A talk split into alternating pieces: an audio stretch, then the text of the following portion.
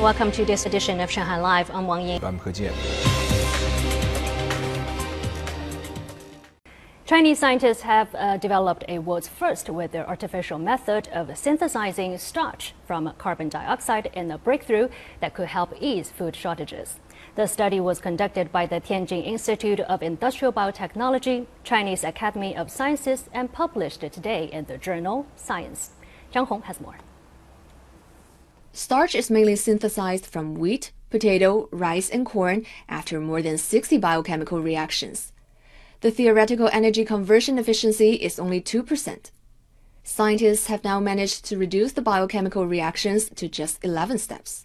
Our team came up with a new idea to synthesize starch, which is coupling chemocatalysis and biological catalysis. Now we only need a few hours in a lab to complete the process, which takes plants months to do. Researchers said their method converts carbon dioxide to starch 8.5 times faster than corn.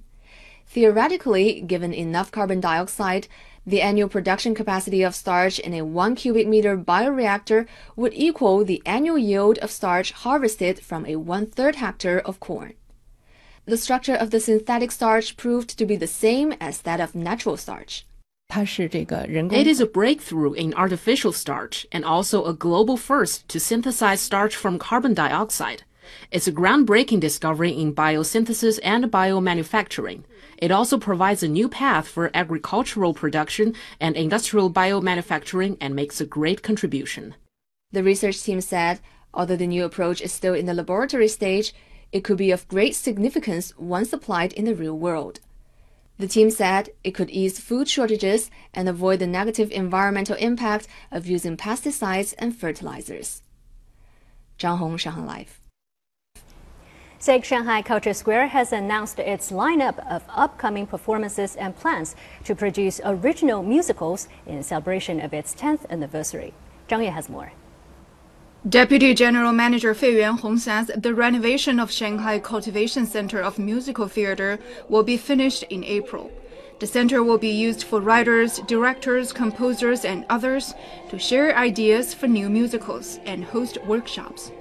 Founded in 2019, the Cultivation Center is meant to increase the talent pool for musicals.